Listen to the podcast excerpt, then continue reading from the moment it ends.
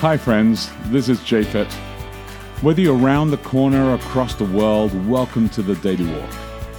I want you to take a moment today to pause in Jesus and see what new thing could take place in your life. At the end of this podcast, you can download our app, Boulder Church, or visit us online at boulder.church to connect. And remember, we would love to hear from you as we prepare for our messages every Saturday morning on the Daily Walk. Good morning. It's Friday, May 18. We've made it all the way to Friday, which is always a good feeling. It is good. Yeah, so we've been reading Romans 1 8 through 17. And I think you're going to introduce yourself first. Oh, I'm oh, Becky de Oliveira. Yes. And I'm Japhet de Oliveira. I forget that. You know, But somebody could be listening for the first time. Yeah, they it's true. could be, and they might not have any idea who we are. That's true. That's good. The chances of that are great. So, yes, um, go ahead and pray for us. And I, I'm going to pray in in my accent, uh, which is great. Yes, Yesterday, uh. Becky was telling me that I sounded more American now, and you so still do. You're certain I'm, I'm just going to. Yeah. yeah, let me pray. All right. Heavenly Father, it's been a phenomenal week. So much has happened. We're so thankful for the way you worked in our life, and uh, we're thankful for today. We're thankful for Sabbath coming in tomorrow. We are thankful for communities gathering around the world to worship you. We ask God for a blessing on today's reflection, our time to be able to reflect on the text. Bless us, give us wisdom and guidance in Jesus' precious name. Amen. Amen. Okay, yes, as I was started to say when I shouldn't have said, uh, we've been reading Romans 1 8 through 17 in different versions. We're back to the English Standard Version, the good old ESV, today for our final reading. First, I thank my God through Jesus Christ for all of you, because your faith is proclaimed in all the world. For God is my witness, whom I serve with my spirit in the gospel of his Son, that without ceasing I mention you always in my prayers, asking that somehow by God's will I may now at last succeed in coming to you. For I long to see you, that I may impart to you some spiritual gift to strengthen you, that is, that we may be mutually encouraged by each other's faith, both yours and mine. I do not want you to be unaware, brothers, that I have often intended to come to you, but thus far have been prevented, in order that I may reap some harvest among you as well as among the rest of the Gentiles. I am under obligation both to Greeks and to barbarians, both to the wise and to the foolish. So I am eager to preach the gospel to you also who are in Rome. For I am not ashamed of the gospel, for it is the power of God for salvation to everyone who believes, to the Jew first and also to the Greek. For in it the righteousness of God is revealed from faith for faith, as it is written, The righteous shall live by faith. I have another question. He's talking to Rome, but he's talking about Greeks. Why why is that? And I mean he says I'm under obligation both to Greeks and to barbarians. So are the Romans barbarians? Is he talking about them when he says this and how would they Well, there's a, there's a Ta- huge. I mean, I think overall, I said before that I think he sounds warm and friendly, but then that's kind of, well, I don't know. Paul Paul felt in particular that God called him to speak to the Gentile community. So he grew up in a Jewish community uh, with a Jewish uh, background, but then he felt that God called him specifically to call to speak to the Gentile But why does he talk about Greeks specifically? There here? were a lot of Greek people In uh, Rome? In Rome, and Okay. and I mean, remember, sure. uh, I don't even remember when we looked at the Book of Acts and we got to Acts 17, and Paul stands there in Athens and he speaks to all Yeah. the great scholars, well, uh, all from the. Greek, uh, the Greek th- thought and the Greek uh, teachings, and so he was well schooled in Greek Yes. uh, education. So he's uh, he's wise about that kind of stuff. So he's speaking to them. He's speaking to those who, and the barbarians were far wider than just. So are the those. barbarians anyone who isn't a Anybody, Greek, is what I'm saying, I suppose. Yeah, I would Okay. imagine. I mean, maybe It- it, wasn't as loaded a term as it might be now. Oh, maybe, Or may- maybe. There's a lot. Or maybe they just to, wouldn't have thought of themselves as barbarians, so it would be like, oh, yeah, the barbarians are always somebody else. I think it's worth. I think it's worth know, looking into. It's just interesting. yeah. No, I think it's worth looking into. Recalibrate question? So the recalibrate question, which we, we have today, is this, and it, it builds up from the entire week and comes to this kind of finale today. Have you ever felt ashamed of your faith? Have you ever felt ashamed of your faith? Oh, that's an interesting one. And It again, is. I have to parse that a little bit because I think the simple answer for me have I ever felt ashamed of my faith? No. But have I felt ashamed of what I think Christianity often seems to be or is perceived to be or even in fact is? Um, yeah, absolutely. Oh, oh man, if But I th those yeah. are so. It, it's sort of like. Well- have I ever felt ashamed of being American, like when I'm overseas?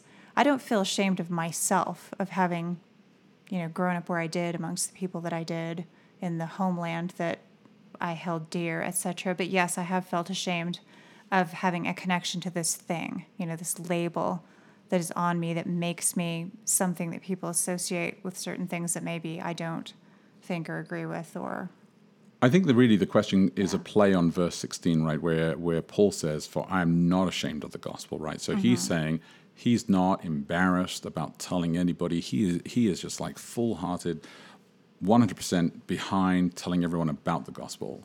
And so the question really for us is like, are we ever have we ever felt that we don't want to share the gospel? Do we ever feel that we don't want to share our faith? Uh, and has there ever been that kind of time? And I would say that uh, I would say that if I if I look at the gospel and I look at the full uh, presentation of the gospel through my tribe, Seventh Day Adventists, um, there are many times that I'm embarrassed about my tribe. Yeah. absolutely. Where I'm I'm like ashamed of my tribe. Am I ashamed of my tribe that I would like say I'm no longer Seventh Day Adventist and I'm going to walk away from? it? No, but yeah, I'm embarrassed because there are people who claim to be Seventh Day Adventists and do some really weird stuff. Well, because what's funny about it is I sit here and I think, okay, rationally, if in fact um, Jesus came here and was sent by God, or I mean, sent by himself, really, but he is God, came here, died for us so that we could have eternal life, there's nothing about that that should be embarrassing if you figure that it's true. Um, right? So is it that we are not sure that it's true? Or is it that in all of that, it's become something that, well, no, salvation isn't really available to everybody.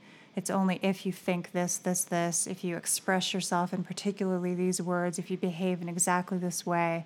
And so we've made it so narrow and so exclusionary um, and have put off so many people in the course of that that that's what becomes embarrassing.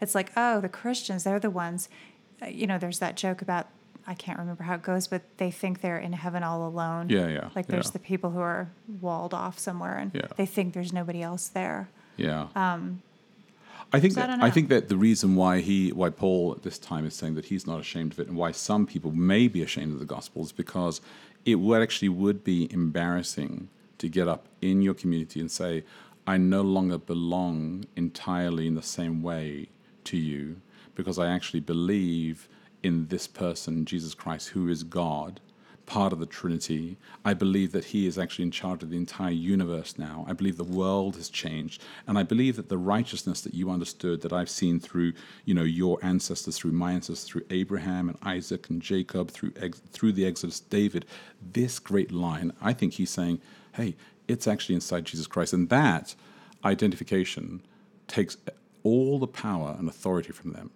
Well, and also the the reason I suppose that it could be embarrassing is that even if you believe that it's true, there is at this point and at that point also no independent, absolutely ironclad evidence that it is true. So people could always doubt what you're saying. Like Jesus has not yet returned. So people can look at you and just say, well, you're an idiot for believing this kind of fairy story. Sure. So you can end up feeling I think embarrassed because there's the possibility of just being ridiculed by people who think that your beliefs are stupid, Yeah. who think that your beliefs are the equivalent of believing that the earth is a giant bug and all the trees are its hairs, or Yeah. you know, I think- just to quote a I think that belief I think I yeah no that's true. I think their persecution their persecution and- their issue was that it's the ostracization that takes place, Yeah. right? And nobody wants to belong and then suddenly no longer belong to your community. It'd be it'd be hard to have your family and friends turn their backs on you. And remember, I mean, Paul at one point was well respected in the community. And now all of his colleagues that he went to school with, all of his family and friends, for all we know, they no longer wanted to speak to him and felt betrayed by him. And Well, he's saying, I'm not ashamed things. of I'm not ashamed of this Jesus. Yeah. This gospel, this story, it's worth proclaiming because his idea of justice that he understood in the First Testament is is true for him. God is faithful, he's saying. He's done it through all these people, and now he's fulfilled it through Jesus, and justice is coming back. And I, I think that's pretty powerful in a society where they had lost a lot of that. So I, I, I, actually think there's a there's a deep level inside here that I think we need to wrestle through all the time, and and to be able to be strong in your own faith, uh, and to be able to separate sometimes when your tribe does things that you disagree with, that you feel uncomfortable about, but still know who God is, is very important. Yeah, so I think that's what we want to ask people to think about is if you've been ashamed, and if so, why?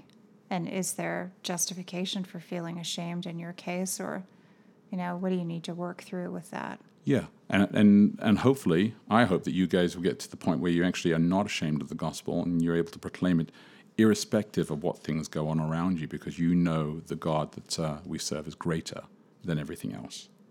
So look after each other, live love, and we'll connect next week. Have a great Sabbath tomorrow.